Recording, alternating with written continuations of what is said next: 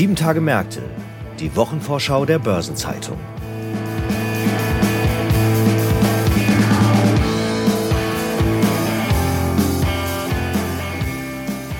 Herzlich willkommen zu einer neuen Episode von Sieben Tage Märkte, dem Wochenausblick der Börsenzeitung. Wir schauen voraus auf die Kalenderwoche 46, auf die Themen und Termine, die wichtig werden. Und eins kann ich schon verraten, eine ganze Reihe von Unternehmen lädt ein zum Blick auf die Zahlen. Unter anderem geht es in dieser Episode um die Hamburger Hafen- und Logistik AG, um Infineon und um ThyssenKrupp. Ich heiße Sabine Reifenberger, bin Redakteurin der Börsenzeitung und wir beginnen unsere Wochenvorschau mit dem Blick auf ein DAX-Schwergewicht, dem Münchner Siemens-Konzern. Bei Siemens endet das Geschäftsjahr am 30. September und in der kommenden Woche wird Bilanz gezogen. Welche Themen dabei besonders im Fokus stehen, das ordnet für uns mein Kollege Michael Flämig ein. Er leitet das Büro Süddeutschland der Börsenzeitung. Hallo Michael. Ja, grüß dich, freut mich, dass ich dabei bin. Michael, der Siemens-CEO Roland Busch wird am kommenden Donnerstag die Ergebnisse für das Geschäftsjahr 2021-22 präsentieren. Der war vor wenigen Tagen noch auf großer Tour. Er war in China und zwar im Gefolge von Olaf Scholz. Die Reise war ja nicht ganz unumstritten. Der Bundeskanzler hat einerseits davor gewarnt, sich in Abhängigkeiten zu begeben. Er hat aber auch sich klar gegen eine Abkehr von China ausgesprochen. Wie positioniert sich denn der Siemens-Vorstand zu China? Sabine Siemens steckt noch in den Knochen, dass der Konzern Russland verlassen musste. Die Sparte Bahntechnik hat in dem Riesenreich gute Geschäfte gemacht.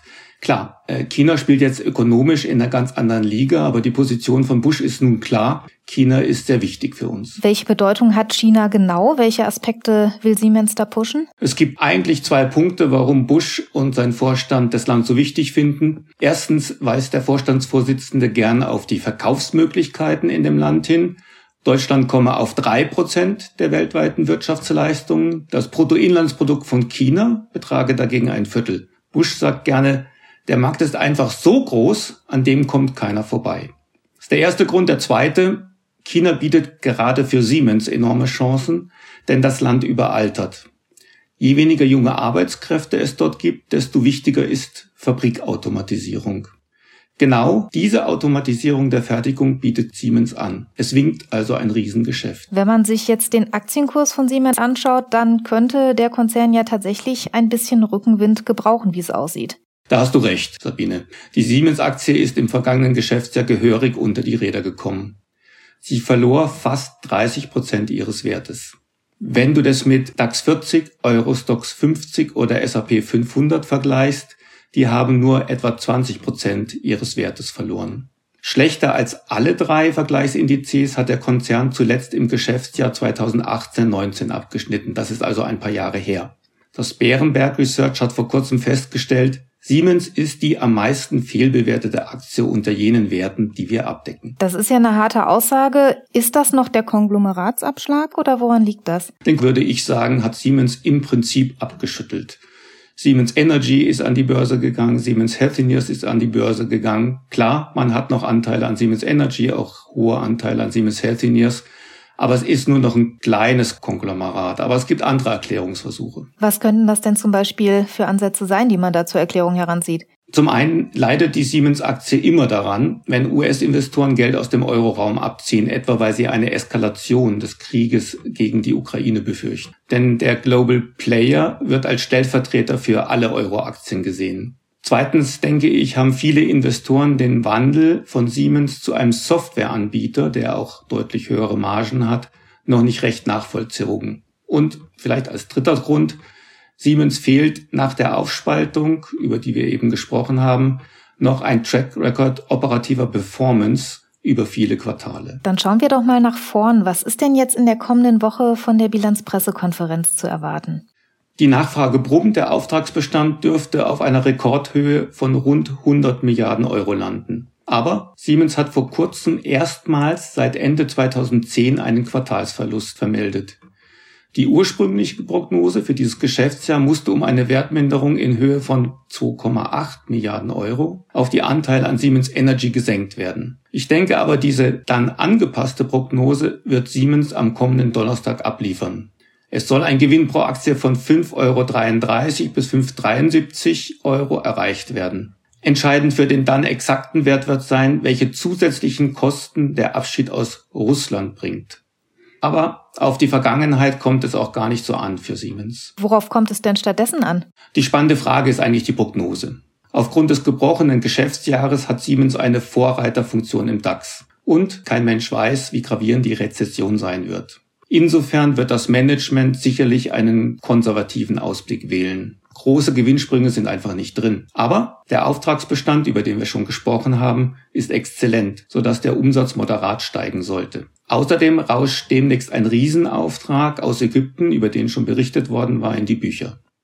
Der Auftragseingang sollte also wieder einmal höher als der Umsatz sein und das sind schließlich die Geschäfte der Zukunft. Es gibt ja bei Siemens auch eine Kernsparte, die nennt sich Digital Industries und die stand zuletzt öfter mal im Fokus. Die ist von außen betrachtet für Laien noch so ein bisschen eine Blackbox. Was kannst du uns denn dazu noch mitgeben? Welches Geschäft wird da genau gemacht und warum ist das so wichtig? Dort liegt eigentlich alles, was man früher als Fabrikautomatisierung kannte kannst dir das so vorstellen, Siemens liefert Maschinen, damit Produkte in Fabriken effizient hergestellt werden können. Aber was es jetzt kompliziert macht, zu dieser Hardware gehört mittlerweile jede Menge Software. Zwei Begriffe sind wichtig, um das Zahlenwerk von Siemens wirklich zu verstehen. PLM und EDA. Das zweite, EDA, ist eine Software zur elektronischen Designautomatisierung, die beispielsweise für das Herstellen von Halbleitern eingesetzt wird.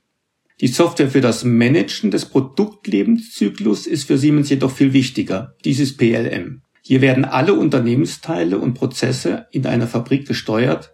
Siemens hat dort Hunderttausende Kunden. Und sind die Bereiche erfolgreich, würdest du sagen? DI ist im Prinzip die Vorzeigesparte von Siemens. Der Konzern hat da immer schon eine sehr starke Position bei der Hardware gehabt. Es ist aber zu früh, eine Antwort bezüglich der Software zu geben. Siemens wächst zwar stark, der Vergleich mit Wettbewerbern ist aber schwer.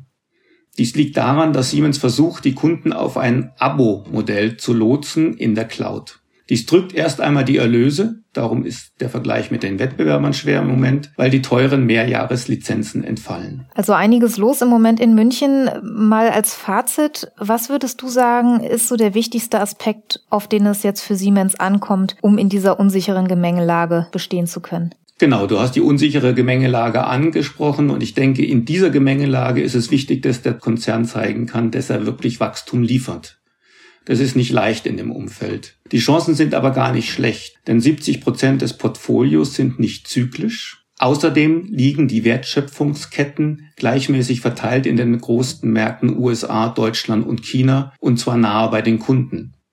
Siemens kann zudem die Produktion flexibel über die verschiedenen Standorte verteilen, weil es das Konzept sogenannter Schwesterfabriken gibt. Insgesamt also gute Chancen, aber der Beweis steht noch aus, dass Siemens wirklich durch eine Rezession mit dem neuen Portfolio sicher steuern kann. Vielleicht sind wir ja nächste Woche um diese Zeit schon etwas schlauer. Wir blicken gebannt nach München am Donnerstag. Vielen Dank dir für die Einschätzung, Michael, und vielen Dank, dass du heute bei uns im Podcast warst. Vielen Dank, Sabine. Und dann gibt es ja in der kommenden Woche auch von einigen weiteren spannenden Unternehmen noch Quartalszahlen zu berichten. Die hat mein Kollege Franz Kongbui im Gepäck. Franz, was hast du uns denn mitgebracht? Ja, gleich zu Wochenbeginn informiert die Hamburger Hafen- und Logistik AG HALA über die Geschäftsentwicklung in den ersten neun Monaten des Jahres. Das Unternehmen steht ja seit einiger Zeit besonders im Fokus. Gerade mal knapp drei Wochen ist es her, dass es da auf politischer Ebene die eine oder andere Debatte gab. Ja, das stimmt. Da ging es um die umstrittene Entscheidung der Bundesregierung, dass sich der chinesische Staatskonzern Costco am kleinsten der drei Hamburger Hala Container Terminals mit einem Anteil von 24,9 Prozent beteiligen darf. Das dürfte jetzt natürlich auf die Quartalszahlen keine unmittelbare Auswirkung haben. Womit können wir denn mit Blick auf die Zahlen rechnen? Ja, nach dem ersten Halbjahr hatte das Unternehmen seine Jahresziele bestätigt. Dabei ist bei einem moderaten Umsatzanstieg ein Betriebsergebnis zwischen 175 und 210 Millionen Euro vorgesehen. Im Vorjahr lag das Ergebnis noch bei 228 Millionen Euro. Im börsennotierten Teilkonzern Hafenlogistik soll hierbei ein EBIT von 160 bis 195 Millionen Euro anfallen. Das hatte 2021 bei 213 Millionen Euro gelegen. Wovon waren denn die Zahlen im ersten Halbjahr besonders geprägt? Was waren da die wichtigen Faktoren? Ja, da hatte die Hala unter anderem vom weiteren Anstieg der Lagergelderlöse aufgrund langer Verweildauern der Container auf den Anlagen des Unternehmens profitiert. Der Containerumschlag an den Hala Terminals blieb mit 3,37 Millionen Standardcontainern derweil auf Vorjahresniveau, wobei der starke Rückgang der Ladungsmengen im ukrainischen Schwarzmeerhafen Odessa bremste. Die Performance der Hala Aktie hat ja zuletzt auch ordentlich gelitten, wenn wir mal auf die Börse schauen. Das stimmt. Im bisherigen Jahresverlauf hat das Wertpapier die Hälfte ihres Werts eingebüßt. Da gibt es also zur Vorlage der neuen Monatszahlen noch einige Luft nach oben. Infineon stellt am kommenden Dienstag das Zahlenwerk für 2021-22 vor. Deren gebrochenes Geschäftsjahr endet am 30. September und für die Anleger stehen dann vor allem die Prognose und die Dividende im Fokus. Das wird jetzt auch die erste Bilanzvorlage des neuen CEO Jochen Hanebeck sein. Zuletzt hieß es ja, dass Infineon nach eigenen Angaben Deutschlands größter Halbleiterhersteller immerhin auf ein Rekordjahr wird zurückblicken können. Ja, nach Ansicht von Analysten wird das DAX-Mitglied zwar auch im gerade angelaufenen Geschäftsjahr 2022-23 dank eines robusten Geschäfts auf neue Bestwerte für den Umsatz abzielen. Doch es wird davon ausgegangen, dass sich die Wachstumsdynamik deutlich abschwächen dürfte. Das heißt, dass der Wirtschaftsabschwung, die Folgen des Kriegs in der Ukraine und die steigende Inflation auch bei dem eigentlich recht zuletzt erfolgsverwöhnten Unternehmen ihre Spuren hinterlassen dürften. Ganz gewiss. Im Schnitt rechnen die Beobachter mit einem Anstieg des Umsatzes um 6% auf 14,9 Milliarden Euro. Das Segmentergebnis könnte aber bei 3,3 Milliarden Euro stagnieren und das impliziert einen Margenrückgang. Bei der Dividende für das zurückliegende Geschäftsjahr wird im Markt mit einem Anstieg von 35 Cent je Aktie gerechnet. Das wäre ein Plus von 8 Cent. Am Donnerstag wird bei ThyssenKrupp Bilanz über das Geschäftsjahr 2021-22 gezogen, denn genauso wie bei Infineon endet das Geschäftsjahr am 30. September. Bei einem Frühzykliker wie ThyssenKrupp dürften eigentlich derzeit die Alarmglocken schrillen, da rollt ja im Gefolge der Kriegswirren und der Energiekrise eine Rezession heran, deren Ausmaß noch sehr schwer abzuschätzen ist. Ja, damit hast du leider recht. Und die rosigen Zeiten steigender Stahlpreise sind fürs Erste vorbei. Mit Blick auf das zurückliegende Geschäftsjahr hatte der Traditionskonzern endlich mit Zuversicht nach vorne geblickt und ein bereinigtes Ergebnis vor Zinsen und Steuern von mindestens zwei Milliarden Euro in Aussicht gestellt. Unter dem Strich war zuletzt von einem hohen dreistelligen Millionengewinn die Rede. Was ist denn jetzt am kommenden Donnerstag zu erwarten? Es wird davon ausgegangen, dass beide Zielgrößen erreicht worden sind. Mehr als fraglich ist jedoch, ob damit nach drei ausschüttungslosen Jahren die Dividendenzahlung wieder aufgenommen werden kann. Das Ziel im Geschäftsjahr wenigstens einen ausgeglichenen Cashflow zu erwirtschaften, musste ThyssenKrupp nämlich schon im März kassieren. Und welche Termine stehen sonst noch an in der kommenden Woche? Am Montag startet die 25. Euro Finance Week hier in Frankfurt. Sie läuft dann bis zum 18. November. Wenn Sie genaues zum Programm erfahren möchten, kann ich Ihnen noch einmal die Ausgabe von 7 Tage Märkte vom 28. Oktober ans Herz legen. Da haben wir ausführlich über die Programminhalte gesprochen. Das Bundeswirtschaftsministerium veröffentlicht am Montag in Berlin den Monatsbericht zur wirtschaftlichen Lage für den November und die OPEC veröffentlicht in Wien ihren Monatsbericht zum Ölmarkt für den Oktober. Der Verband der chemischen Industrie legt den Bericht zum dritten Quartal vor. Die EU-Außenminister treffen sich am Montag in Brüssel und in Berlin startet der Energiewendekongress 2022 der Deutschen Energieagentur unter dem Motto Alles auf Ziel. Der Kongress dauert bis zum Dienstag. Am Dienstag beginnt die Elektronikmesse Electronica in München. Die läuft dann bis Freitag. Außerdem startet die Weltleitmesse für professionelle Tierhaltung und Livestock-Management, die Eurotier in Hannover. Auch sie läuft bis Ende der Woche. In Berlin findet die Jahrestagung der Zukunftszentren statt. Der Schwerpunkt lautet innovative Kompetenzentwicklung im Betrieb und mit dabei ist unter anderem Bundesarbeitsminister Hubertus Heil. Die EU-Verteidigungsminister treffen sich am Dienstag in Brüssel und es stehen einige Gerichtstermine an. Der Bundesgerichtshof in Karlsruhe prüft, ob Bausparkassen in der Sparphase Kontogebühren kassieren dürfen. In Darmstadt wird der Prozess gegen einen ehemaligen Verantwortlichen des insolventen Goldhändlers PIM fortgesetzt und in München geht der Prozess gegen den ehemaligen Audi-Chef Rupert Stadler und drei Ingenieure weiter. Am Mittwoch startet in Frankfurt die 16. transatlantische Jahreswirtschaftskonferenz. In Berlin beginnt der Deutsche Handelskongress, der dann bis Donnerstag dauert, und die G7 Innenminister treffen sich von Mittwoch bis Freitag in Eltville. Im indonesischen Bali geht am Mittwoch der G20-Gipfel zu Ende. Der Berliner Verfassungsgerichtshof fällt das Urteil über eine mögliche Wiederholung der Abgeordnetenhauswahl in Berlin und der Bundesgerichtshof urteilt zu kombinierten Kauf- und Mietverträgen mit Verwertungsklauseln für Kraftfahrzeuge. Am Donnerstag gibt dann der Automobilverband ACEA e die Pkw-Neuzulassungen in der EU für Oktober bekannt und der britische Schatzkanzler Jeremy Hunt legt in London seinen mittelfristigen Finanzplan im Unterhaus vor. Außerdem gibt es am Donnerstag eine Online-Veranstaltungsreihe der Friedrich-Ebert-Stiftung mit dem Schwerpunkt Zeitenwende, Europas neue Rolle in der Welt. Am Freitag findet der 32. European Banking Kongress in Frankfurt statt. Der Bundesgerichtshof verhandelt zum Wiederkaufsrecht einer Gemeinde beim Verkauf von Bauland und an der Eurex steht ein kleiner Verfallstag für Aktienindexoptionen an. Außerdem gibt es am Freitag eine Reihe von Rating-Einschätzungen, Fitch legt Ergebnisse für Bulgarien, Italien, Russland, Schweden und die Türkei vor. Moody's veröffentlicht Ergebnisse für Malta und Portugal. Und von Standard Poor's kommen Rating-Einschätzungen für Irland und die Slowakei. Weitere anstehende Termine aus Unternehmen, aus Politik und Wirtschaft sowie Updates zu wichtigen Konjunkturindikatoren finden Sie in der Übersicht heute im Finanzmarktkalender der Börsenzeitung und jederzeit online unter börsen-zeitung.de slash Finanzmarktkalender. Und einige runde Geburtstage stehen in den kommenden Tagen auch an. Norman Tambach, CFO im Vorstand der ING in Deutschland, feiert seinen 50. Geburtstag. Marika Lulay, Vorstandschefin von GFT Technologies, wird 60 Jahre alt. Und ebenfalls den 60. begeht Stefan Krause, viel noch bekannt als ehemaliger CFO der Deutschen Bank und heute als Unternehmer und Investor im Bereich Mobilität unterwegs. Stefan Gerlach, Chefökonom der EFG Bank in Zürich, wird 65 Jahre alt. Aktuelle Geburtstage und Personalien finden Sie immer auch auf der Personenseite der Börsenzeitung. Außerdem stehen in der kommenden Woche verschiedene Gedenktage an und beim ersten dürfen Sie direkt alle mitmachen. Am Sonntag ist nämlich Weltnettigkeitstag. Am kommenden Mittwoch ist dann der Tag des Knopfes. Der soll angeblich die Gelegenheit sein, einen Knopf zu reparieren, den man schon lange mal wieder annähen wollte.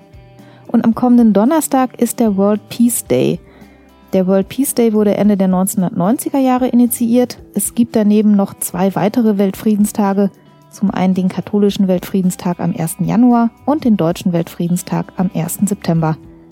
Außerdem gibt es noch den Internationalen Tag des Friedens der UNO, der wird am 21. September begangen. Während der gesamten kommenden Woche lohnt sich übrigens ab und zu auch der abendliche Blick in den Himmel. Es werden die Leoniden erwartet. Damit sind die Chancen besonders gut, in den kommenden Abenden eine Sternschnuppe zu sehen. Zum Abschluss darf ich Sie noch darauf hinweisen, dass Sie in der Sonnabendausgabe der Börsenzeitung die Spezialthemaseite Recht und Kapitalmarkt finden. Außerdem erscheint in der morgigen Ausgabe die Sonderbeilage Wirtschaftsraum Niedersachsen. Bei unserer Schwester WM-Seminare findet am kommenden Mittwoch ein Hybridseminar zum Abzugsteuerentlastungsmodernisierungsgesetz statt und am Donnerstag findet die International Financial Standards Conference als Hybridkonferenz statt. In der kommenden Woche gibt es außerdem wieder eine neue Folge von Nachhaltiges Investieren, unserem Podcast rund um Sustainable Finance. Eine Gesamtübersicht über die Termine der kommenden Tage finden Sie online unter börsen-zeitung.de slash Termine und alle Links stehen auch in den Shownotes dieser Folge. Das war unser Ausblick auf die kommende 46. Kalenderwoche. Wir wünschen Ihnen, dass es eine schöne und erfolgreiche wird. Wir hören uns hier am kommenden Freitag wieder. Machen Sie es gut. Ja, alles Gute. Erholen Sie sich.